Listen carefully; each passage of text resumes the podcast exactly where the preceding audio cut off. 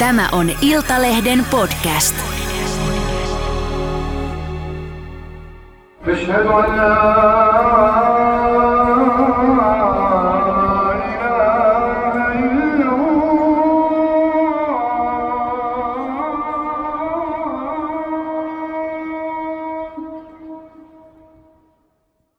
2019 tilastoinnin mukaan niin 39 postinumeroalueella maahanmuuttajaväestön määrä oli noin viidennes väestöstä, eli parikymmentä prosenttia, 20 prosenttia. Ja kun me Suomessa ollaan siinä tilanteessa, että etenkin tällaisille alueille, niin kuin sanotaan Varissuo, Laustet Purussa, Kontula, Mellonmäki Helsingissä, tämmöisille alueille kerääntyy nimenomaan hyvin paljon turvapaikanhakijia ja pakolaistaustaisia ihmisiä ihan puhtaasti sen takia, että nämä ei ole vetovoimaisimpia alueita ja ihmiset on tällaisen tausta omaavat ihmiset tulee asuntomarkkinatilanteeseen, jossa he on aika, aika vaikeassa asemassa. He löytää tavallisesti asunnot tämmöisiltä alueilta. Tervetuloa Sinivalkoinen Islam podcastin pariin. Minä olen Niina Järvenkylä. Studiossa on myös Jenni Kivessilta sekä puhelimessa vieraamme Lähi-idän ja islamin tutkimuksen dosentti, arabian kielen kääntäjä ja tulkki, tietokirjailija Marko Juntunen. Lämpimästi tervetuloa. Kiitoksia kutsusta. Mukava olla täällä. Tänään puheenaiheena ovat maahanmuuttajalähiöiden elämä sekä puhumme hieman myös deradikalisoitumisesta. Ote Marko Juntusen kirjasta Matkalla islamilaisessa Suomessa. Varissuole ei saavutakaan sen vuoksi, että oltaisiin niin sanotusti oman kansallisen ryhmän parissa, vaan vetovoima syntyy sen kosmopoliittisesta ja rasismista vapaasta ilmapiiristä. Varissuolla jokaisella konfliktialueelta saapuneella on oltava niin sanottuja suojelijoita, toisin sanoen samankaltaisen maailmankatsomuksen omaavia henkilöitä, jotka takaavat, että tiukan paikan tullen tukea löytyy. Marko, kirjassa menet syvälle suomalaislähiöiden dynamiikkaan, maahanmuuttajien elämään ja erityisesti islamiin. Jos ajatellaan nyt Suomessa rukouskutsut ei ainakaan toistaiseksi kuulu kaupungeissa ja niiden lähiöissä, niin miten islam näkyy ja kuuluu Suomessa? No islamin näkyvyys ja kuuluvuus riippuu tietysti vähän siitä, että kenen silmillä islamia katsotaan. Jos katsotaan sitä nuorten näkökulmasta, niin tilannehan on se, että somalin ja arabian kieliset on melkein kolmaksi, kolmannes ää, tuosta väestöryhmästä on alle 14-vuotiaita, kun kantaväestöstä 16 prosenttia on alle, alle 14-vuotiaita. Eli muslimimaista, muslimimaista tulleet tai, tai niistä maista tulleiden seuraava polvi on hyvin suuri, suurelta osalta nuoria ja, ja kyllä meidän kasvava sukupolvi niin kuin kasvaa hyvin pitkälle musliminuorten keskellä.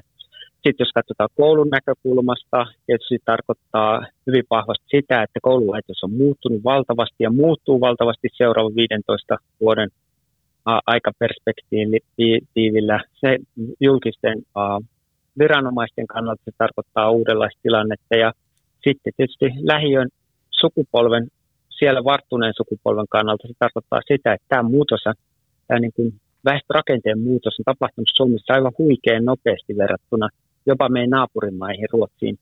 Ruotsi, Ruotsia nyt lähinnä mietin tässä, jossa muutos käynnistyy siellä 60-70-luvuilla. Että, ää, se, se on kovin monella tasolla väestöllinen, institutionaalinen ää, ja, ja sitten hyvin tällainen arkeen koskettava muutos. Ja sitten jos tarkastellaan muslimi maahanmuuttajien itsensä kannalta, niin islam näkyy heidän elämässä hyvin, voisiko sanoa, monisäikeisenä, osittain kiistanalaisena ja hyvin vahvasti keskustelu, keskustelussa arjessa mukana olevana elementtinä. Että ihmisillä on kovin, kovin erilaisia tulokulmia siihen, mitä uskontoelämässä tarkoittaa aivan yhtä lailla kuin suomalaisilla kristityillä. On sekä sekulaaria, uskontokielteisiä, uskonnon jättäneitä, uskontoon tiiviisti lapsuudesta asti kiinnittyneitä ihmisiä ja sitten tällaisia uudelleen heränneitä ihmisiä ja kaikesta siitä muotoutuu islam Suomessa. Hyvin, hyvin mielenkiintoinen, monisäikeinen osittain ristiriitainen, osittain jännitteinen keskusteluympäristö. Joo, tämä on, tämä on kyllä todella mielenkiintoinen. Ja kun luin tätä sun kirjaa matkalla islamilaisessa Suomessa, niin Varissuolla Turussa teit vuosikymmenten ajan tutkimusta.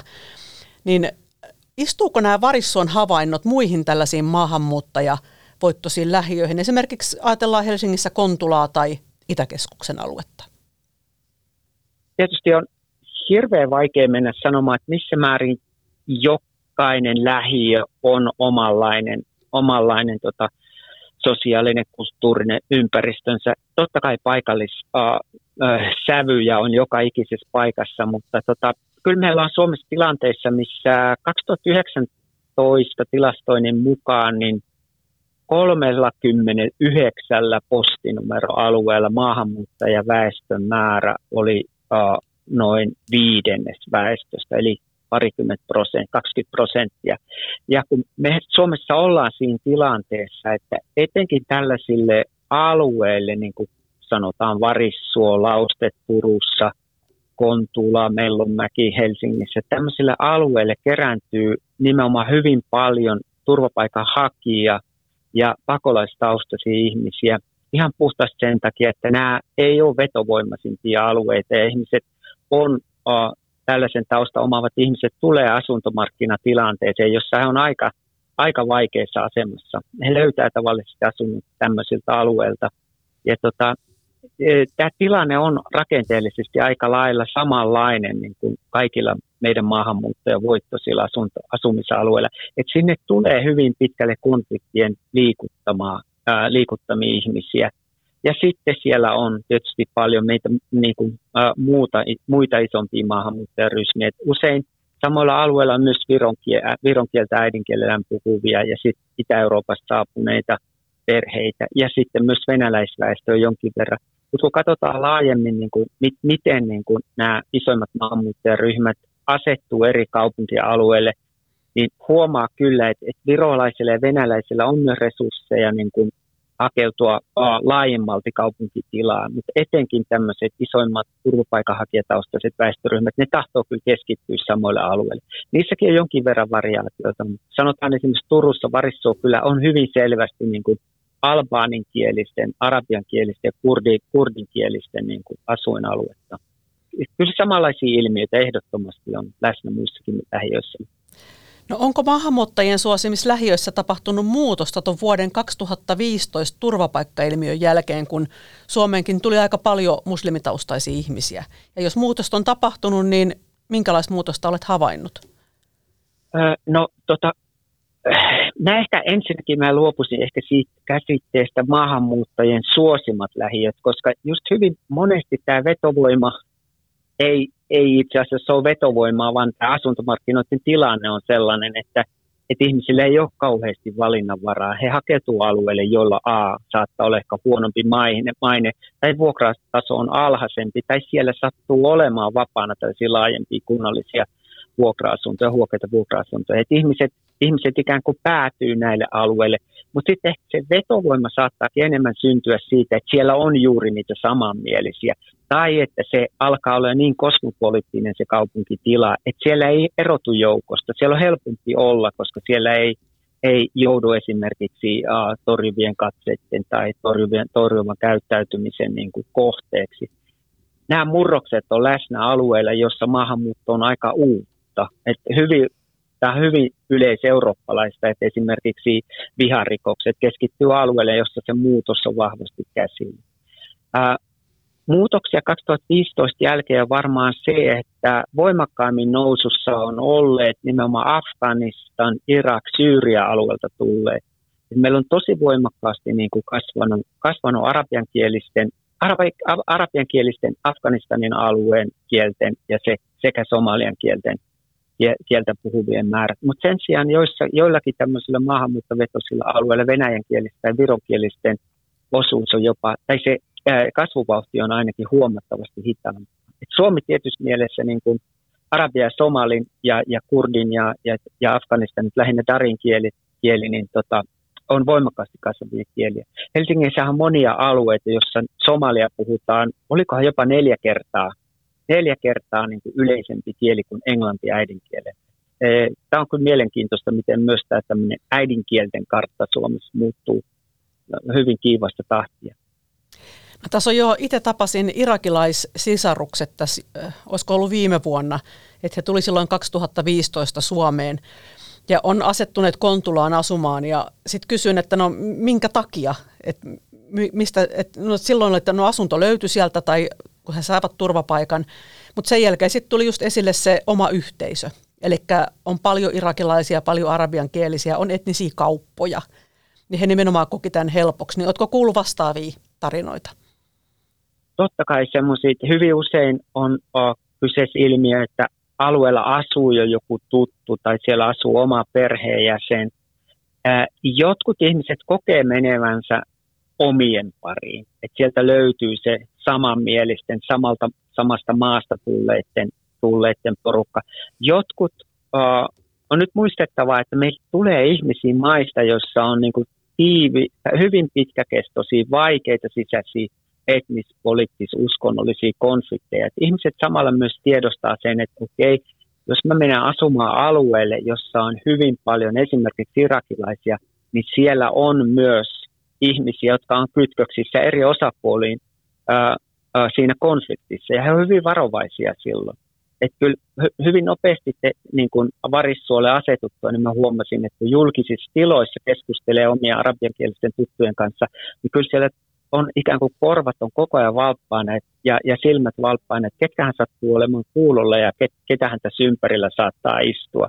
Et etenkin niin kuin politiikasta, äh, Irakin lähidän konflikteista, maailmanpolitiikasta keskusteltaessa, sellainen tietynlainen niin kuin varauksellisuus on kyllä ilmassa. Ja se, on, se on hyvin mielenkiintoista musta havainnoida, miten, miten tietyllä tavalla semmoinen näkymätön jännitteisyys on kyllä läsnä läsnä, kun kyseessä on konfliktialueelta tulleet ihmiset. Ja tämmöinen julkinen puhunta, että maahanmuuttajat hakeutuu omiensa pariin, niin se pitää paikkansa, mutta ne omat ei tarkoita sitä, että ne on kaikki irakilaiset tai ne on kaikki Afganistanista tulleet tai kaikki Somaliasta tulleet, vaan että näiden, näiden niin kuin maahanmuuttaja, maahanmuuttajaväestöjen sisällä on hyvin paljon sisäistä niin kuin, ää, tietynlaista leiriytymistä – oli sitten uskonnollista, uskontosuhteeseen liittyvää tai poliittista tai etnistä leiriytymistä tai alueellista. Tulee monen, monesti hyvin mielenkiintoisia tarinoita, että joku uusi tulokas kertoo, että häntä kammoksuttiin, kun hän huhuperustaisesti hänellä oli tietynlainen maine ja sitten se maineen purkaminen vei oman aikansa ja siihen tarvittiin tällainen välittäjähahmo, joka oli asunut pitempään alueella, joka sitten purki näitä ennakkoluuloja ja sitten tämä kyseinen henkilö pääsi ikään kuin sisälle, sisälle lähiöelämään. Mutta tämä on hyvin ymmärrettävää tietysti, kun kotimaan konflikti on kestänyt vuosikymmeniä. Joo, olen, olen huomannut saman esimerkiksi kahvilassa on istunut irakilaisten tuttavien kanssa, niin kun tietyt asiat tulee puheeksi, niin moni katsoo ympärilleen, että ketä istuu vieraisessa pöydässä, ettei vaan tule puhuttua vääri, väärille korville. Tässä tulee usein niin kuin tästä meidän stereotyyppistä ajattelua voimakkaasti haastavia niin kuin, uh, piirteitä ihmisten elämässä. Mä muistan kerran oli silloin vielä yliopistolla töissä ja mun huoneeseeni tuli nuori irakilaisnainen ja hänellä oli huivi päässä ja ensimmäinen asia, jonka hän sanoi, että niin hänellä on tämä huivi, että älä kuvittele, että hän olisi mitenkään erityisen uskonnollinen, että hän pitää tätä ainoastaan sen takia, ettei, ettei herätetä lisää kysymyksiä. Hänelle ikään kuin huivi oli muotoutunut tavoiksi vaan niin kuin risteillä tässä ää, ympäröivässä uskonnollisessa tilassa, että oli helpompi olla se oli tietyllä tavalla naamio hänelle, että kaikki ei tapahtuu. Ja, ja se, on, se, se tekee Varissuon kaltaisista lähiöistä hyvin mielenkiintoisen, millä tavoin ihmiset tässä muuttuvassa maailmassa ja, ja, ja alati globalisoituvassa ma- maailmassa, missä konfliktit ja kaiken maailman kulttuuriset virtaukset virtaa niin nopeasti, miten he risteilee omassa arjessaan. Jota just eh, Varissuosta puhut paljon, kun olet tehnyt siellä tutkimusta ja sitten ollaan puhuttu myös näissä helsinkiläis- lähiöistä, niin onko näiden lähiöiden välillä minkälaisia eroja et, esimerkiksi etnisyydessä, uskonnossa, asuuko jollain alueella enemmän perheitä, enemmän sinkkuja, vai onko, niin kuin äsken jo puhuttiin, niin onko se pääasiassa kuitenkin se, että mistä vaan se asunto sattuu löytymään? No on tietysti alueella paikallisia voimakkaasti, niin kuin, tietysti, tietysti myös paikallisia, paikallisia tota, uh, uh, piirteitä. Varissuolla esimerkiksi hyvin vahvasti puhutaan tai siihen liittyy tämmöisiä tietynlaisia etnisyysstereotypioita. Hyvin, jos keskustelet kurdialueelta tulleiden ihmisten kanssa, niin he on sitä mieltä, että kaikki kurdit on täällä, että on tämmöinen Suomen pieni Kurdistan ja että, että erityisen paljon täällä ei ole somaleja ja parissa myös puhutaan siitä, että, että täällä on niin kuin kaikki kaikkien kanssa tekemisissä, paitsi että venäläiset ei niin kuin meidän muiden maahanmuuttajien kanssa erityisesti tekemisissä. Parissa on piirteisiin myös kuuluu, että siellä on, pitkälti, siellä on hyvin pitkälle historiaa juurtunut vietnamilaisvähemmistö ja vietnamilaisten, niin kuin, onko siellä jo kolmas polvi, jopa neljäs polvi vietnamilaisia, jos, joskin pienlukuinen joukko varttumassa. Ja sitten tietysti meillä Itä-Helsingissä on hyvin pitkälle näkyvissä, niin kuin jossain espoolaislähiössä, että siellä on, siellä on sitten taas paljon enemmän Somaliasta tulleita ihmisiä. Ja, ja, ja aina myös tämä kysymys, että kun joku tietty väestöryhmä on jo juurtunut 90-luvulla jollekin alueelle, se tarkoittaa sitä, että meillä tänä päivänä on niin kuin näitä eri, uh, eri tota, muuttoliike, muuttoliikkeen jaksojen myötä tulleita ihmisiä, että on Somalian konfliktin alkuvaiheessa tulleita, sitten kun konflikti pitkittyy, sitten koko yhteiskunnan romahtamisen kokeneita ihmisiä. Ja se on minusta hyvin oleellista myös heidän, niin kuin, uh, heidän sopeutumisen kannalta heidän kotoutumisen kannalta, että jos he on tulleet yhteiskunnasta, joka on jo 20 vuotta ollut kriisitilassa, niin heidän koulutusvalmiutensa on myös hyvin erilaisia, kun tavallisesti liikkeelle lähtee ensin se vaurain eliitti kohti, kohti tota, ä, turvapaikkamaita. Tämä oli selvästi näkyvissä myös Irakin konfliktin myötä, että ne, jotka tuli silloin 90-luvulla ja asettu tuonne Itä-Turkuun, niin he, he olivat hyvin paljon vakaamman yhteiskunnan niin kuin, tuotoksia. He olivat käyneet, saaneet esimerkiksi hyvän koulutuksen. Heillä oli sellainen muisti irakilaisesta yhteiskunnasta ja poliittisista, poliittisesta tota, yksi äänisyydestä ja Saddam Husseinin diktatuurista huolimatta yhteiskunta oli jotenkin vakaa ja toimiva, kun taas sitten he kokevat, että nämä myöhemmin 2000 10-luvulla tulleet, niin on, on eläneet vuosikymmeniä siinä sen Irakin kaauksen keskuudessa. Ja usein kokevat, että tämä sukupolvi jäi niin kuin paitsi kaikesta siitä, mikä vielä 70-luvulla oli olemassa ja toimivaa Irakissa. Ja tämä liittyy hyvin, hyvin keskeisesti kaikkiin näihin suurimpiin niin kuin meidän pakolaistaustaisiin tai turvapaikkahakijataustaisiin ihmisiin. Et yhtä lailla samanlaisia äh, kehityskulkuja oli läsnä, läsnä Somalian kohdalla ää, ja, ja tota Afganistanin kohdalla myös. Ote kirjasta matkalla islamilaisessa Suomessa. Pyrkimys ymmärtää varissuan irakilaisten kokemuksia kotimaan kauhuista, pakomatkasta kohti Suomea ja siitä kuinka mennyt oli läsnä nykyisessä, tarkoitti sitä, että minun oli jaettava runsaasti aikaa sellaisten ihmisten kanssa, jotka olivat Mahmudin tavoin yhä toipilaita. Kaikki varissuolaistuttavani olivat Mahmudin tavoin menettäneet merkittävän osan nuoruudestaan kotimaansa kaaukselle. Mulla on tähän liittyen vielä yksi käytännön esimerkki ystävästä, joka 2000-luvun alussa seurasi Bagdadissa ilmaiskuja kotitalonsa katolta ja, näytti, ja kun näytti siltä, että iskut tulevat lähemmäs, hän siirtyi perheensä kanssa keittiön pöydän alle pelaamaan dominoa. Sikäläisissä taloissa on harvoin kellari, ja tämä mun ystävä oli silloin teini-ikäinen, eli traumaja varmasti on, ainakin jossakin mielenperukoilla. Eli miten ihmisten usein traumaattiset kokemukset lähtömaassa näkyvät lähiöissä, joissa asuu paljon maahanmuuttajataustaisia ihmisiä konfliktialueilta? Mun mielestä se ei millään tavoin näy siellä jäl- lähiön niin julkisessa tilassa. Se näkyy kodeissa, se näkyy silloin, kun tutustuu pidemmälti ihmiseen hyvin monet kertoo mulle tämän kaltaista tarinaa, että he jatkuvasti kohtaa suomalaisia, jotka on, on kyllä kiinnostuneet heistä, mutta he sitten saattaa esittää kysymyksen, että, että miksi sä tulit tänne? Ja tuo kysymys laukaisee hirveän helposti ää, ajatuksia, jotka kytkeytyy henkilökohtaiseen traumaan. Ihmisillä konfliktialueelta tulleelta, etenkin nyt mä tunnen irakilaisten kokemusta hyvin, niin irakilaisilla tuohon kysymykseen liittyy syvä sisäinen hämmennys. Että nyt tässä oletet, että mä pystyn viidessä minuutissa kertomaan sulle, kertomaan, aukaisemaan sulle sitä, että mulle itsellenikään ei ole täysin selvää, miten mun kotimaa ajautui kaaukseen ja miksi mulle kävi niin kuin kävi. Ja tämä on kaikkein kivuliainta niille ihmisille, jotka on kokeneet sen poliittisen, ei niinkään sodan tai äh, sotaan kytkeytyvän väkivallan, vaan sen, sen mm, poliittisen järjestelmän tuoman, äh, poliittisen järjestelmän pyrkimykset niin kuin tukahduttaa se ihminen ja valjastaa se ikään kuin tämän, tämmöisen tota, poliittisen totalitarismin niin kuin kouriin.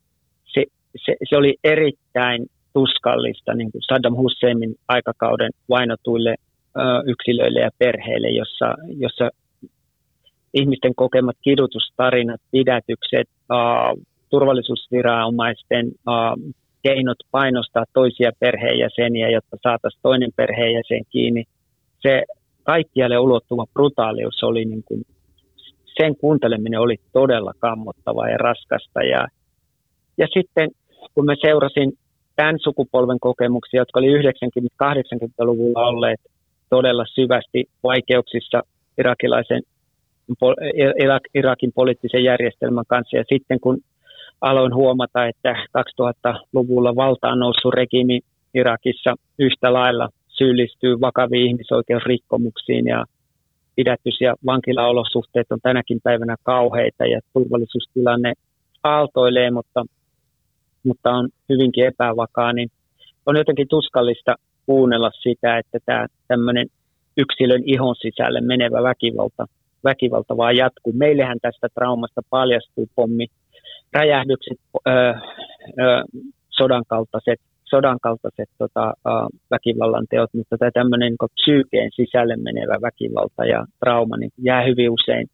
näkymättä ja kuulematta. Ja ihmisten on aika vaikea tulla niiden omine, omien tarinoittensa kanssa ulos ja, ja, ja ikään kuin uh, jakaa muille sitä pitkäkestoista kertomusta siitä, että miksi mä olen tullut tänne. Hyvin monethan vaan päätyneet tänne, ei omasta tahdostaan, vaan tämä oli paikka, josta sai turvaa ja suojaa. Kuinka helposti ihmiset sulle avautui ja kertoi näitä kokemuksia?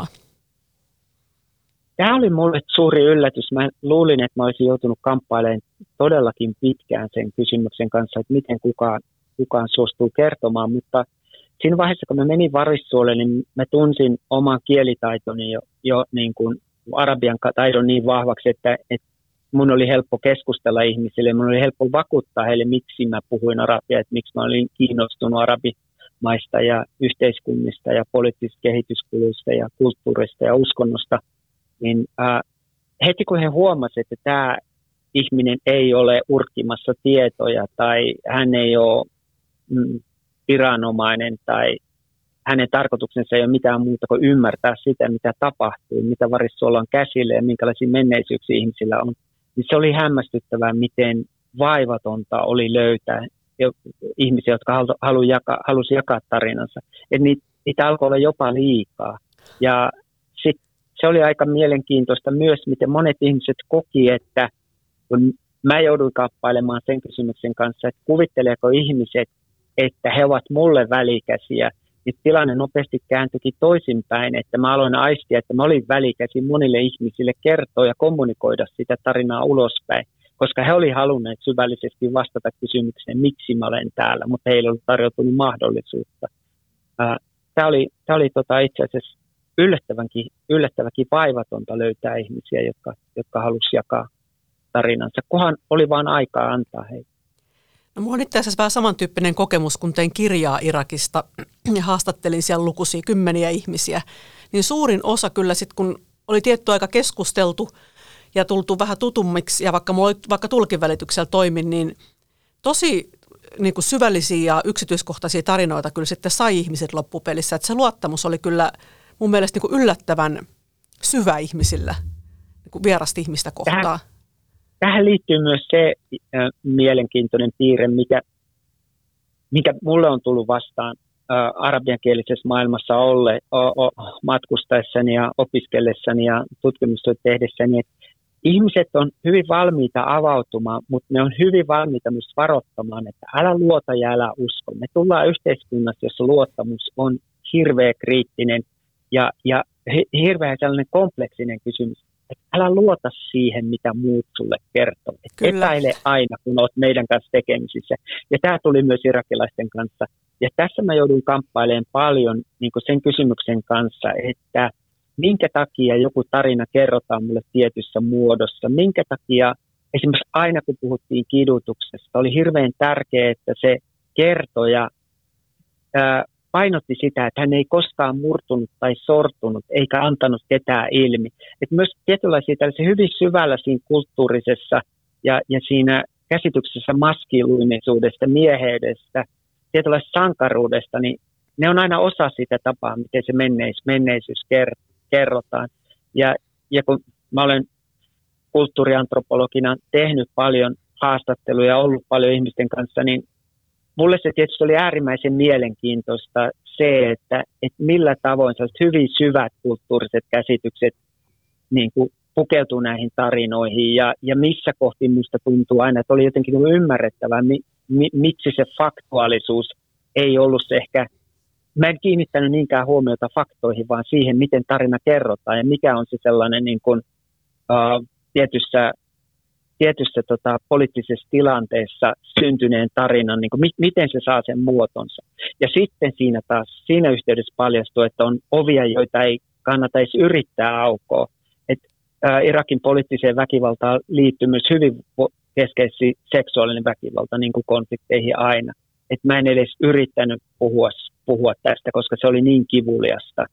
Ää, et, et, niin kuin, silloin kun esimerkiksi kuulusteluihin tai, tai pidätystilanteisiin tai kidutukseen liittyy seksuaalista väkivaltaa, se oli jotakin, mistä, mistä ilmiselvästi niin siitä puhuminen ei, ei ollut soveliasta, enkä, enkä, enkä toki puskenut, puskenut ihmisiä kertomaan. Myös monesti oli vaikeaa ikään kuin jotenkin ymmärtää, että me en saa myöskään ajaa ihmisiä muistelemaan asioita, jotka saattaa laukasta, laukasta heidän trauman uudestaan, koska monilla ihmisillä tämä, tämä pöyristyttävä, pöyristyttävä väkivalta menneisyydessä, niin se elää siinä muodossa, että heidän psyykensä ei välttämättä täysin vakaa ja silloin tutkijan ei pidä puskea ihmisiä tilanteisiin, jotka on liikaa heille. Että no, tota, mä tähän... kuulin kyllä tarinoita, tarinoita esimerkiksi silloin, kun Saddam Hussein telotettiin, että se laukasi joissakin mun tuttavissa hyvin niin kuin vakavia psyykereaktioita ja mä en halunnut olla mukana ajamassa ihmisiä sellaisiin muistoihin, jotka, jotka olisi järisyttänyt heidän arkeen. Näihin trauman laukaisuihin liittyen tämä mun seuraava kysymys onkin, että näetkö siinä jonkinlaista riskiä, että esimerkiksi isisiä paineet nuoret miehet ovat nyt armeija-iässä Suomessa ja osallistuvat Suomen kansalaisuuden saatuaan kutsuntoihin ja sitten asepalvelukseen? Et monen taustalla kuitenkin on erittäin traumatisoivia tapahtumia. Ja puolustusvoimilta kysyin asiaa viime keväänä vuostakaperin, mutta sieltä tuli vastaus, että tavanomainen kutsuntamenettely kyllä huomioi tämän. Mikä on sun näkemys tähän asiaan, että huomioidaanko tätä tai ymmärretäänkö tätä asiaa tarpeeksi Suomessa? Äh, mä en lähtisi äh, niin kuin, tarkastelemaan yksilön radikalisoitumisprosessiin millään tavoin niin trauman kautta. Radikalisoitumisprosessiin liittyy aivan täysin eri tekijät kuin koettu traumalapsuudessa. Radikalisoitumisessa lähtee hyvin liikkeelle, vahvasti liikkeelle siitä, että täytyy kokea joku missio kuulumisesta johonkin ryhmään. Täytyy olla tällainen network ihmisellä. Ja, ja ajatus siitä, että, niin kuin, että mä kuulun, mulla on missio jossakin, toimintaympäristössä, jos on samanmielisiä ihmisiä. Sitten siinä täytyy olla tällainen ideologinen narratiivi, joku niin kuin sisältö, joka ajaa mua muuttamaan maailmaa tiettyyn suuntaan. Ää, ja sitten siinä täytyy olla hyvin keskeisesti mukana tällainen ää, epäkohtien joukko, joka koskettaa sun elämää. Et ne voi olla sitä, että mun isä ei hyväksy mun opiskeluvalintoja, mä en oikein tiedä, mitä mä haluaisin aikuisena tehdä – ää, näyttää siltä, että jotenkin tulevaisuus näyttää jotenkin niin kuin mielenkiinnottomalta ja mun mahdollisuudet toteuttaa sitä, mitä mä todella kaipaisin, niin on, on aika lailla tukossa. Et trauma ei ole ollenkaan keskeinen tekijä ää, tutkimuksen valossa radikalisoitumisprosessissa. Mä uskon, että siinä mielessä ää, puolustusvoimat ää, ei ole ei hyvä eikä huono instituutio näille nuorille. Siinä suhteessa mä en ole ollenkaan huolissaan. Mutta mitä minusta on tärkeää, että myös puolustusvoimissa kiinnitetään huomiota siihen, mitä radikalisoitumisprosessi tarkoittaa, mitä siinä tapahtuu ja milloin huolen pitäisi herätä. Ei suinkaan silloin, kun sanotaan irakilaisperheestä, josta tiedetään, että se on painon väkivaltaa, niiden nuoret tulee Suomeen, kasvaa täällä ja menee armeija. Sen ei missään nimessä pidä olla erityisessä monitoroinnissa, koska tällaisella niin kuin tarpeettomalla monitoroinnilla ja tarpeettomalla ää, niin kuin turvallisuuskatseen kohdistamalla saatetaan aiheuttaa hyvinkin negatiivisia seurauksia. On todella ikävää, jos kokonainen ihmisryhmä, sanotaan konfliktialueelta tulleiden perheiden nuoret, koetaan jotenkin puolustusvoimissa jotenkin kohteeksi, jota pitää tarkkailla. Yksinkertaisesti mm. tieto, tietouden levittäminen radikalisoitumista radikalisprosessista täytyisi mun mielestä ulottaa myös, myös puolustusvoimia. Mulla oli ajatuksena ehkä vähän toisinpäin, että en ajatellut radikalisoitumisprosessia, vaan sitä, että kun nuoret menee kutsuntoihin ja armeijaan ja he on paennut tällaisista tosi epävakaasta Aa, ympäristöstä, okei. se niin, sit, laukasta niin se saattaa laukasta jonkunnäköisen trauman, Joo. kun he on esimerkiksi ammunnoissa. Niin näetkö se, että mm, mm. tämmöinen voisi olla jonkunnäköinen riski? En. Mä, mä en usko, että ylipäänsä, ylipäänsä tämän kaltaiset nuoret sitten kokee, että ehkä asepalvelus on se, mitä he haluaisivat lähteä tekemään. Jos on niin voimakkaita traumoja, jotka kytkeytyy äh, poliittisluontoiseen konfliktiin, niin he varmaan sitten hakeutuu kyllä, kyllä siviili, siviilipalvelustehtäviin. Ja tarpeen tullen tietysti eihän asepalvelusta tarvitse suorittaa, jos on, on tiettyjä psyykkisiä esteitä sen suorittamiseen. Että tota, kyllä mä uskoisin, että kyllä puolustusvoimat pystyy nimenomaan tämän kaltaiset tapaukset kyllä ää, ää, seulomaan ja, ja ymmärtämään tämän kaltaisten nuorten tilanteita. Ote kirjasta Matkalla islamilaisessa Suomessa. Islam ei ollut varissuon kaltaisissa lähiöissä enää jotakin ulkopuolista ja vierasta.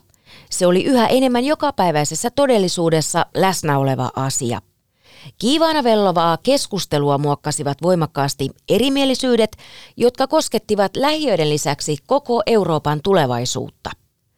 Olivatko Eurooppa ja sen kansalliset kulttuuripiirteet, mitä ikinä niillä tarkoitettiinkaan, uhattuina muslimiväestön kasvun myötä? Mitä seurauksia ilmiöllä oli niin turvallisuuden kuin kansalaisten yhteenkuuluvuuden kannalta? Tähän liittyen olen keskustellut monien muslimien kanssa ja monet kokee, että uskonto eli islam on osa heidän kulttuuriaan ja päivittäistä arkea. Niin onko islam uskonto vai kulttuuri ja uskonto yhdessä? Ja onko sulla tähän jotakin käytännön esimerkkejä, miten tätä voisi vähän valasta kuulijoille? Tähän kysymykseen mä aina käyn kiemurtelemaan vaivautuneena, koska keskustelu uskonnon ja kulttuurin niin kuin, uh, päällekkäisyyksistä tai eriävyyksistä on, se, se on toivotonta sen takia, koska, koska kulttuuri on niin uh, monimerkityksellinen termi. Mä ihan vilkasin tuossa uh, brittiläistä Miriam Webster-sanakirjan määritelmää, jossa yksinkertaisesti kulttuuri ymmärretään hyvin laajasti, että se on kaikki sukupolvelta toiselle – välittyvät kollektiivisesti tuotetut ja jaetukset, käsitykset, arvot, merkityssisällöt ja sitten materiaaliset tuotteet, jotka syntyy ihmisten jakaessa ajatuksia. Ja uskonto kuuluu tähän kulttuurikäsitykseen hyvin vahvasti. Mutta sitten meillä yhteiskunnassa vallitsee tällainen, että kulttuuri on jotenkin tietynlaista tällaista perinteisiin kytkeytyvää, ja sitten uskonto on jotenkin tämmöiseen kirjallisperistäiseen teologis-filosofiseen traditioon niin kuin kiinnittyvää. Että uskonto on jotain puhdasta, jotakin, joka on kiistan, ei-kiistan alaista, ja, sit, ja, ja se on jotakin, joka kulkee uskonoppineiden mukana, ja sitten ihmiset noudattaa tämän kaltaista niin kuin puhdasta uskonnollisuutta.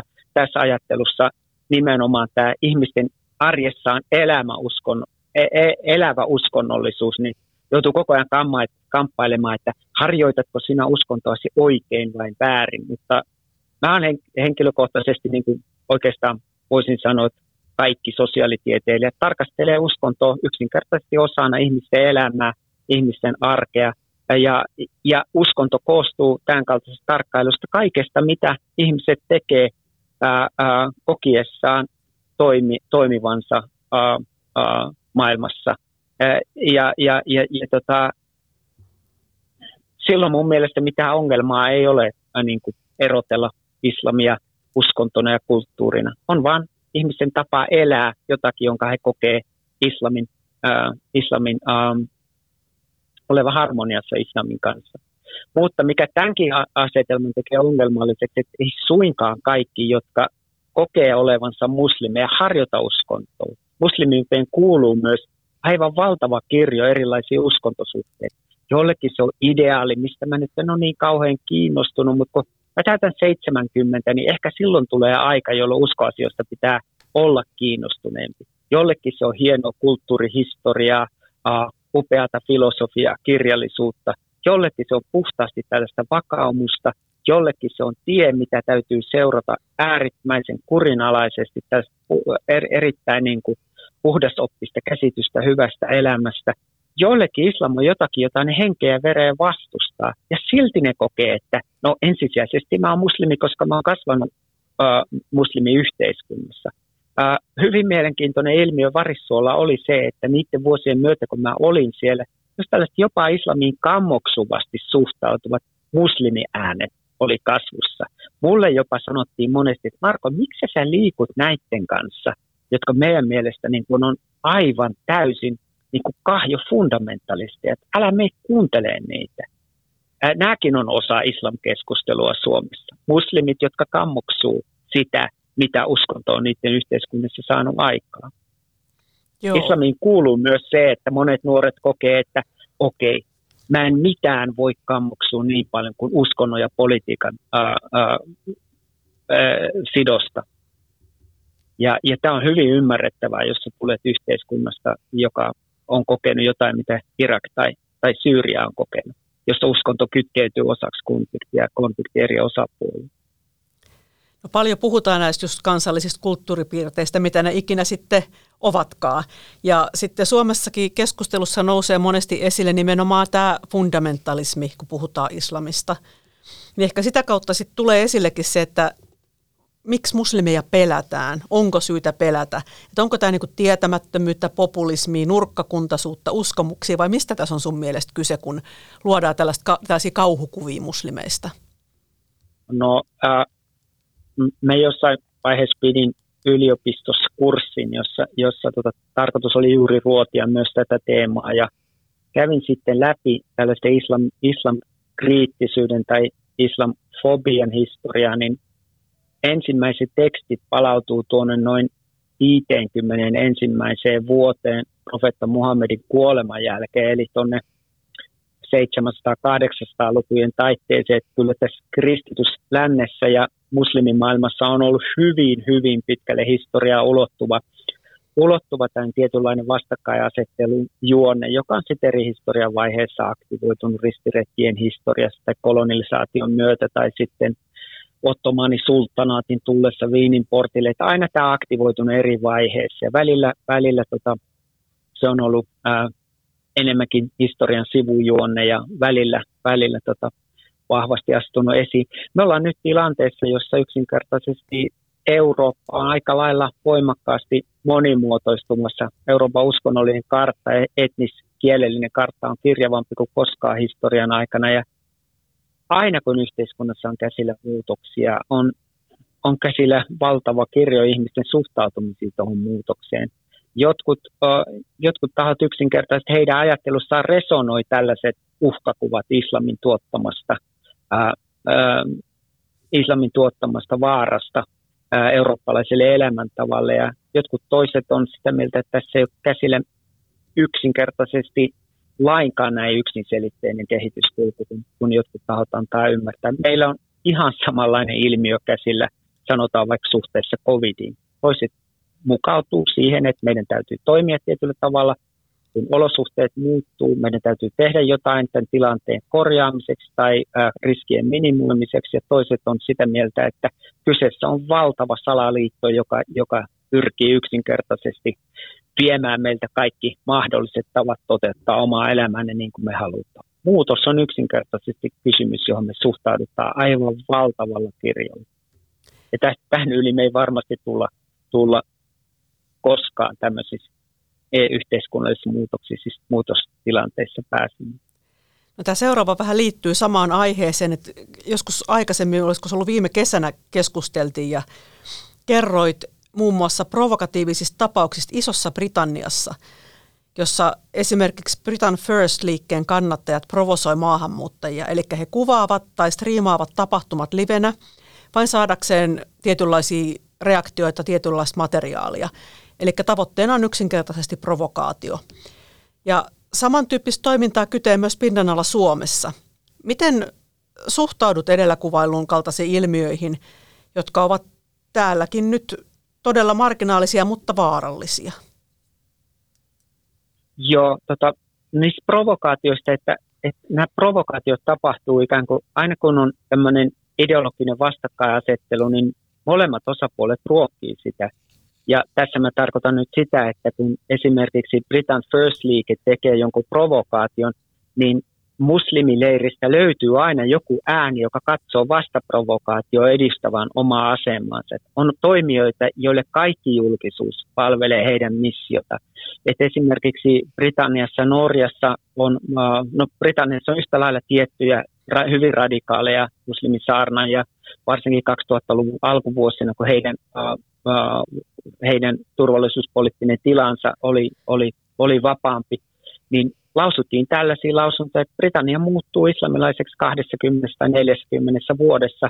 Ja nämä provokaatiot, niiden tarkoitus oli yksinkertaisesti lisätä vastakkainasettelua, jotta musliminuoret kokis, osa musliminuorista kokisi, että tässä yhteiskunnassa heille ei ole tilaa, joten heidän täytyy voimakkaammin ja voimakkaammin identifioitua tämän muslimijohtajan äh, kaltaiseen käsitykseen uskonnosta. Kyse on yksinkertaisesti polarisoida yhteiskuntaa enemmän jotta yhteiskunta leiriytyisi tavoilla, jota tämä tiettyä, tiettyä käsitystä edustava ihminen kannustaa. Ja ihan yhtä lailla tässä Britain First-liikkeessä oli vastaavanlainen pyrkimys provosoida. Et, uh, kun mennään osoittamaan mieltä kadulla, jos se kääntyy väkivallaksi, se väkivalta vaan palvelee sitä, että okei, syntyy syvempiä vastakkainasetteluja ja väkivalta usein pakottaa ihmiset leiriytymään. Et, uh, et, jotenkin mun mielestä oli ilmeistä, että, että ikään kuin sen provokaation ei saa antaa provosoida, koska se provosoituminen edistää sen tahon uh, missiota. On niin, tätähän on ja nähty Suomessakin. Tä, joo, ja juuri tässä mielessä mä olin, mä olin jotenkin, kun, kun mä katsoin sitä vuoden 2015-2016 uh, turvapaikanhakijakriisiä läpi Euroopan, niin mietin, että tämä antaa niin valtavasti mahdollisuuksia molemmille ikään kuin konfliktin eri puolilla tai muuttoliikkeeseen eri tavoin suhtautuville tahoille niin kuin valtavat mahdollisuudet luoda provokaatioilla potentiaalia leiriytymiselle, joka palvelee omaa etuaan. Tähän, mehän nähtiin tämä hyvin nopeasti, miten niin kuin meidän poliittinen kartta alkoi muuttua on muuttua Suomessakin niin kuin tuon tilanteen myötä juuri, juuri sen takia, että provokaatio toimii, toimii poliittisena pääomana niin, niin, niin hyvin. Ja sitten on muistettava, että myös muslimi, muslimi ää, kentällä on tiettyjä tahoja, jotka tietoisesti provosoi. Ja, ja, ja, ja sitten jos esimerkiksi media nostaa tämän kaltaiset hahmot muslimijohtajina tai että radikaali imaami sanoo tätä ja, tai, tai tätä, sitä hän juuri haluaa. Hän haluaa näyttäytyä julkisuudessa ää, ää, nimenomaan jonkinnäköisenä yhteisön äänenä, mitä nämä tahot ei ikinä ole. Ne, niiden taustalla oleva kannatus edustaa niin pienen pientä prosenttiosuutta koko muslimiväestön niin kuin, ää, poliittis-yhteiskunnallista mielipiteistä, mutta he, näyt, he ovat usein hyvin tunnettuja ja näkyviä hahmoja. No, nostit esille, kun viimeksi keskusteltiin myös tämmöisen termin kuin franchising-poliitikot. Niin avaa vähän, te, vähän tätä termiä liittyen just nimenomaan tähän maahanmuuttoon ja provokaatioihin. No joo, oli mielenkiintoista tota, tarkastella sitä, että miten silloin, silloin 2015-2016 turvapaikanhakija-aallon aikana, kun katsoo niitä tiettyjä mielipiteitä, jotka nousi esiin, ja sitten niin kun scrollata taaksepäin historiassa, että missä nämä samat, jopa täsmälleen samat sanamuodot on esiintynyt, niin kyllä tässä tulee tämä meidän niin globalisoituva maailma vaan vastaan, että miten tietty fraasi, joka lähtee liikkeelle Yhdysvalloista vaikka 2001 uh, terroriskujen jälkeisessä julkisessa keskustelussa. Sitten se tavallisesti matkustaa sieltä jonkun Belgia, Alankomaitteen tai Britannian kautta. Sitten se lähenee tuonne 2010 vuotta tultaessa Ruotsin tai Pohjoismaisten tiettyjen poliitikkojen kielenkäyttöön ja sitten se saapuu Suomeen ja, ja tota, on, on suora suomennos siitä jo Yhdysvalloissa 15 vuotta aikaisemmin esitetystä termistä. Tämä oli mun mielestä mielenkiintoista. Jokaisessa maassa niin kuin 15, 16 vuoden, 17 vuoden ajanjaksolla niin kuin putkahti esiin hyvin samanlaisia poliittisia hahmoja, jotka ajoivat samanlaisia asioita ja ne kierrätti samaa retoriikkaa. Ja sitten, sitten myös maahan, tai tuolla, tuolla muslimikentällä on myös hyvin samankaltaisia piirteitä. Ja tämän samantyyppisen toimintatavan huomasin myös tässä aina vaan kasvaneessa vihapuheessa. Eli maahanmuuttokriittiset tai nämä rokotevastaiset tässä COVID-pandemian aikana, tai sitten kun oli Venäjän ja Ukrainan välinen sota sytty, niin siellä oli hyvin eh, paljon samoi, jopa samoja henkilöitä, samoja hahmoja, jotka niin kuin vaan vaihtoi sitä niin sanotusti alaa, mutta pysy koko ajan siinä kuviossa mukana. Niin oletko itse huomannut tällaista vastaavaa? Mä en ole ehkä ihan tuosta näkökulmasta tarkkailu asioita, vaan ehkä mä oon miettinyt sitä, että tietyllä tavalla ää, ää, nämä ajatuksethan on hyvin usein niin kuin aika lailla poliittista tai tällaista yhteiskunnallisen keskustelun valtavirtaa haastavia kannanottoja ja tässä nyt ei ole missään nimessä kyse väkivaltaisen ekstremismin tematiikasta, mutta hyvin usein juuri tällaiset ääriajattelun yksi, yksi, yksi ydin, ydinkysymys on juuri, että tietyllä tavalla haetaan poliittista, poliittista pääomaa ja poliittista näkyvyyttä ää, ja, ja mahdollista kannattajakuntaa niin kuin aika provokatiivisilla ja, ja jyrkillä ajatuksilla. Ja tämä on niin kuin yleisesti minusta ollut tässä näkyvissä tässä politiikan kielenkäytössä, kytkeytyi se sitten covid-tilanteeseen tai, tai uh, monikulttuurisuuteen, maahanmuuttoon tai islam, islamkritiikkiin. Hyvin samankaltainen on se ikään kuin se yksi taso tässä keskustelussa kielenkäytössä. Ote kirkon ulkomaan avun Reach Out-hankkeen sivulta. Yksilön väkivaltainen radikalisoituminen koskettaa Suomessa kymmeniä perheitä ja satoja sukulaisia ja yhteisöjä. Se, että nuori radikalisoituu tai vaikuttaa olevan vaarassa radikalisoitua, on perheelle aina kriisi. Mikään viranomainen, järjestö tai yhteisö ei tällä hetkellä tarjoa kohdennettua matalan kynnyksen tukea taistelualueelta palaajien perheille tai lähipiirille. Myös malli palaajien liittämisestä takaisin yhteiskuntaan puuttuu. Tämä johtuu siitä, että vierastaistelija-ilmiö on Suomessa uusi ja tarvittavaa kokemusta parhaista toimintamalleista ei vielä ole. Yksikään viranomaisjärjestö tai yhteisötaho ei yksin pysty vastaamaan tarpeeseen. Marko, sinä olit mukana kirkon ulkomaanavun Reach-hankkeessa, joka tarjoisi tukea niille, joita väkivaltainen radikalisoituminen oli koskettanut aikaisemmin. Ja hankkeessa kohderyhminä olivat kaikki radikalisoituneet, ei vain äh, islaminuskoiset, eli mukana oli myös äärioikeistoa. Niin miten radikalisoituminen tai deradikalisoituminen islamissa näkyy? Kuinka ajankohtaisia asioita nämä ovat Suomessa tällä hetkellä? No, meidän pyrkimys kirkon ulkomaan hankkeissa oli nimenomaan lisätä ylipäänsä radikalisoitumista. Oli kyse minkä tahansa ideologisen tai uskonnollisen viitekehyksen puitteissa tapahtumista radikalisoitumista. Meidän, mielestään, meidän mielestämme kyse on yhdestä ilmiöstä – niihin kaikkiin liittyy nämä kolme N, jotka jo aikaisemmin mainitin, nämä tarpeet, epäkohdat, needs, verkostot, networks ja sitten tämä ideologinen sisältö, narratiivi. Ja kyse oli sitten, oli sitten vasemmistolaisten liikkeiden tai äärioikeiston tai erilaisten tällaisten salaliittohybridien muodostamasta ek- ekstremismistä tai sitten uskonnon islamin, islamismin motivoimista ekstremismistä. Kaikissa on kyse hyvin samankaltaisesta ilmiöstä. Reach Out-hankkeen tarkoituksena oli yli, yksinkertaisesti se, että me luodaan uh, kirkon ulkomaan avun verkostojen avulla tällainen monitahoinen viranomaisia, järjestöjä, uskonnollisia yhdyskuntia, nuorisotyöt tekeviä järjestöjä ja nuoria koskeva tälle yhteinen luottamuksellinen verkosto, jossa tieto kulkee ja ihmisen on, hel- ihmisen on helppo ottaa yhteyttä äh, tarvi- tarvitessa apua siitä, että joku lähipiiristä on radikalisoitumassa ja hänen ajatuksensa herättää huolta.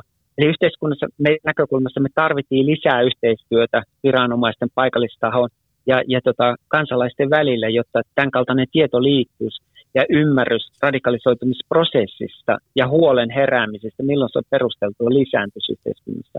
Ja tämä ilmiö ei ollut mitenkään, tai tämä meidän toiminta ei ollut kohdennettu mitenkään, että se olisi erityisesti jotenkin etnisesti tai uskonnollisesti värittynyt, vaan kyse siis hyvin laajapohjaisesta tiedon levittämisestä, yhteistyön mallin levittämisestä yhteiskuntaa.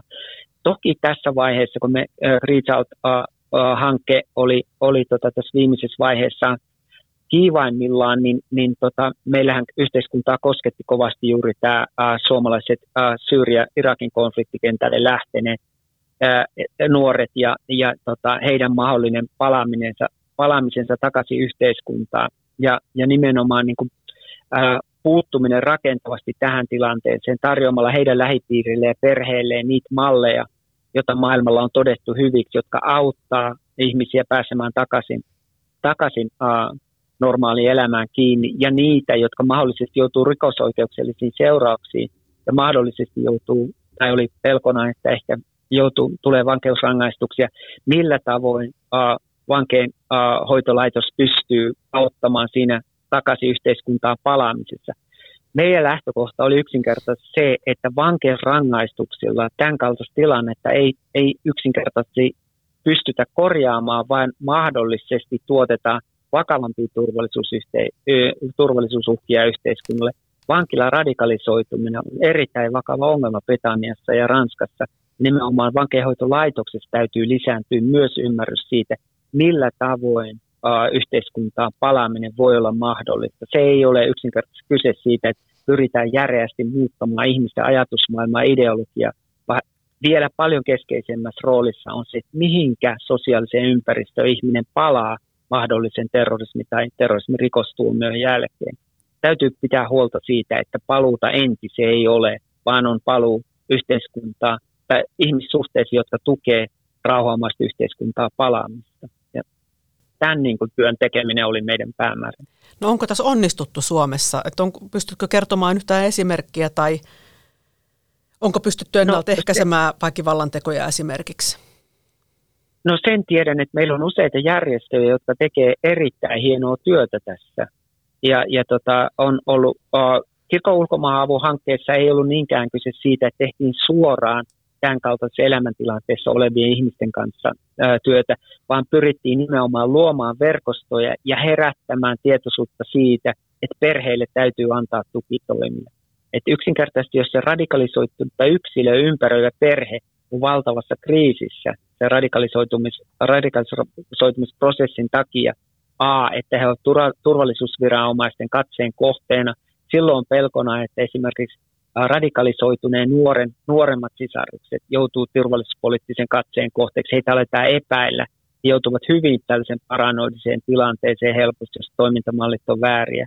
Toinen tilanne, että se perhe saattaa kriisiytyä ja hyvin usein kriisiytyykin. Niillä on ensinnäkin valtava huoli siitä radikalisoituneesta nuoresta, mutta kun he joutuu monenlaisiin turvallisuuspoliittisten uh, toimenpiteiden kohteeksi. Mä haastattelin erästä erästä äitiä tässä tutkimuksen varrella, joka kertoi, että häneltä esimerkiksi oli pankkitili jäädytetty täysin, kun hän oli joutunut lähettämään ää, vaikeuksissa olevalle ty- tyttärelle Syyriaa rahaa. Hän ei ollut saanut pankkisuhdetta toiseen paikkaan. Hän ei ollut voinut kertoa työpaikalla ja ylipäänsä uudessa työpaikassa, että hänellä on tytär. Eli ihminen joutuu niin kuin hyvin kokonaisvaltaiseen kriisiin. Ei ainoastaan sen takia, että on kuoli tästä omasta omaisesta, vaan että koko yhteiskunnan tilanne osoittautuu äärimmäisen kuormittavaksi. Ja monesti sitten ympärillä on vielä valtava tällainen häpeä verkosto, joka, joka tota, estää ihmisiä hakemasta apua. Ja tota, me tiedostettiin myös, että tämä ei ole akuutti ongelma vielä Suomessa, mutta me haluttiin myös tämän projektin myötä lisätä tietoisuutta ja kertoa, että toimintaa, toimintaa, toimintamalleja on hyvä rakentaa ja toimintaa on hyvä varautua ennen kuin kriisi alkaa muodostua akuutiksi. Britanniassa on kyse tuhansista ihmisistä, jotka on turvallisuusviranomaisten tarkkailussa. Britanniasta esimerkiksi vapautuu vuosittain jopa 70 terrorituumittua yhteiskuntaa. Eli yksinkertaisesti länsimainen oikeuslaitos ei anna niin pitkiä, ja hyvä, että ei anna niin pitkiä rikostuomioita, että ihmiset vangitaan vankeuslaitokseen koko elämäksi. Vaan vanke, niin kuin vankeinhoitolaitoksen täytyy pystyä integroimaan ihmisiä takaisin yhteiskuntaan, koska oikeuslaitos ei pysty lukemaan pitkiä, pitkiä ää, usein terroririkoksista pitkiä vankeustuomioita. Vankilalaitoksen täytyy pystyä niin kuin vastaamaan tilanteeseen nimenomaan yhteiskunnan kokonaisturvallisuus silmällä pitää. Hyvin usein tämän kaltaisia järjestöjä julkisessa sanassa syytetään ikään kuin terrorismien, terroristien pajaamisesta, mutta tässä keskustelussa ei ymmärretä sitä, että mikä loppujen lopuksi palvelee yhteiskunnan kokonaisturvallisuutta. No on, onko Suomessa tällä hetkellä olemassa semmoisia rakenteita, eli joku sanotaan vaikka, että vierastaistelija palaa Suomeen ja, tarvit, ja hän ja perhe tarvii jonkun tukiverkoston, niin onko Suomessa nyt semmoista tahoa, johon voi ottaa yhteyttä ja joku, joka auttaa? On, nyt on. Suomessa toimii erittäin hyvät luottamukselliset tota, äh, välit äh, uskonnollisten yhteisöjen, poliisiviranomaisten, kuntien viranomaisten, opetustoimen välillä. Tietoutta täytyy lisätä ja, ja tota, kyllä meillä ainakin suurimmissa kaupungeissa nämä verkostot toimii erittäin hyvin ja meillä sisäasiainministeriö hyvin pitkälti koordinoi tätä yhteistyötä ja, ja me ollaan kyllä päästy, päästy hyvin alkuun tässä jo. Tai tätä työtä on tehnyt, tehty jo usein, useampia vuosia näiden niin paikallisten toimintaverkostojen niin kuin rakentamiseksi. Ja, ja tota, hyvin eh, hienolla tavalla mun mielestä eh, nimenomaan katsotaan tätä, että miten järjestöjen, uskonnollisten yhteistyö, viranomaisten yhteistyö toimii, niin ö, voi kyllä sanoa, että, että niin kuin yhteen hiileen koko yhteiskunta puhaltaa siinä. Että jos kyse on, sanotaan, islamismin motivoimassa ekstremismissä, niin tämän kaltainen ää, radikalisoituminen kyllä tapahtuu järjestäytyneen uskonnollisuuden ulkopuolella. Kaikki järjestäytyneet uskonnolliset yhteisöt ää, on kyllä hyvin vahvasti mukana tässä yhteistyössä ja tietää, että se myös palvelee heidän niin kuin, oman toimintansa mahdollisuuksia tehdä tätä yhteistyötä tiiviisti. Palataan lopuksi vielä lähiöön. Marko, millaista on asua kantasuomalaisena maahanmuuttaja enemmistöisessä lähiössä? Kerro pari omaa hyvää tai huonoa tai hauskaa tai jäätävää kokemusta Varissuolta mun mielestä niin kuin Varissuola, mä asuin siellä nyt viimeisessä vaiheessa tuossa elokuusta 2015 tuon elokuun 2016, mulla oli siellä pieni kaksio ja, ja tota, niin, se oli kyllä tosi jännää. Se oli, mä olen tehnyt antropologina tutkimustyötä hyvin erilaisissa ympäristöissä, Pohjois-Afrikassa ja ää, Irakissa, ää, Espanjassa paperittomien siirtolaisten parissa. Ja Parissuo oli mun mielestä jotenkin yksi niitä eksoottisimpia ympäristöjä, missä mä olin. Se, se tavaton kielten ja kulttuurien kirjo ja sitten se kantasuomalaisten niin kuin muodostava, muodostava arkisen elämän niin kuin kulku on siellä. Äh, se on hyvin omaperäistä siinä mielessä, että ihmiset ratkaisee sitä kulttuuristen ja elämäntapojen ja muutoksen niin kuin vyöryä sellaisella hyvin omintakeisella huumorilla, että siellä sai kyllä nauraa ihan tavattoman paljon, että mun kirjassa korostuu paljon trauma, mutta sitten siellä loppupuolella siellä on myös paljon huumoria, koska se, se ikään kuin se elämäntapojen törmääminen on monesti hauskaa ja sitä ratkotaan naurulla. Ja sellaisella sellaisella täysin improvisoidulla tilannekomiikalla. Sanotaan nyt vaikka yksi esimerkki, että mä olen kahden irakilaisen ystäväni kanssa varpupaarissa ja, ja tota, sitten siihen varissuolla aina paarissa pöytää vaan tung, ei kysytä, että onko tässä tilaa, vaan siellä niin kuin tupsahdetaan ja sitten tota, herra kysyy suomeksi meiltä, että mistä päin te olette, ja sitten mun tuttava vastaa, että Irakista. Ja se mies sanoi, että Irakista vai Iranista, että mulla ne menee aina sekaisin. Ja mies vastaa, tuttavana vastaa, Irakista. Ja sitten karaokeessa huudetaan tämän miehen nimeä ja mä kysyn tältä mieheltä, että mitäs meidän sitten laulaa. Sitten se sanoo, pettäjän tie. Sitten se menee se laulaa tangon pettäjän tie ja palaa takaisin pöytään. Sitten mä kysyn, että no miten meni? Sitten sanoo, että mulla on kokemusta. sekä minä että vaimo. Ja, ja tota, sitten mä tulkkaan sen näille irakilaistuttaville arabiaksi ja sitten kaikki nauretaan tälleen. Tällaista tapahtuu hyvin paljon. Nimenomaan tämä arjen, arjen komikka on kaikista parasta. Arjen komikka ja musta tuntuu, että ne ihmiset myös aistii siitä, että tai, nää, niin kuin, tämä oli täysin tietyllä tavalla käsikirjoitettu. Tämä mies tiesi, että tämä niin kuin, tä, tällä tavalla niin kuin jollain tavalla herätetään jotain jänniä, jänniä kohtaamisia. Tätä tapahtui tosi paljon. Mulla oli o, mukava tilanne tehdä, tehdä paljonkin baarietnografiaa. Toinen tilanne, mikä ehkä saattaa kuulostaa hyvin kummalliselta, oli irakilaismies, joka oli vähän huono maineinen ja sitten, sitten tota, mua vähän varoitettiin, irakilaiset tuttavat varoitti istumasta hänen seuraan, mutta oli hyvin avoin keskustelemaan ja sitten me istuttiin pöytään ja ruvettiin juttelemaan. Ja ensimmäinen asia, jonka hän kertoi mulle, että mä tunnen muuten Juise Leskisen. Että miten wow. ihmeessä tunnet Juise Leskisen? Sanoin, että mä olin tuolla Itä-Suomessa, se oli minun ensimmäinen paikka, että mä törmäsin siihen Joensuussa ja me tutustuttiin. Sitten mä puhun irakilaismiehen kanssa pitkään hänen kokemuksistaan Juise kanssa. Nämä on ihan mahtavia sattumuksia. Näitä voisi kuunnella ikuisuuden. Mutta tällä kertaa kiitän vierailusta Marko ja todella suosittelen kuulijoita lukemaan myös Matkalla islamilaisessa Suomessa kirjan. Kiitoksia, oli kiva jutella.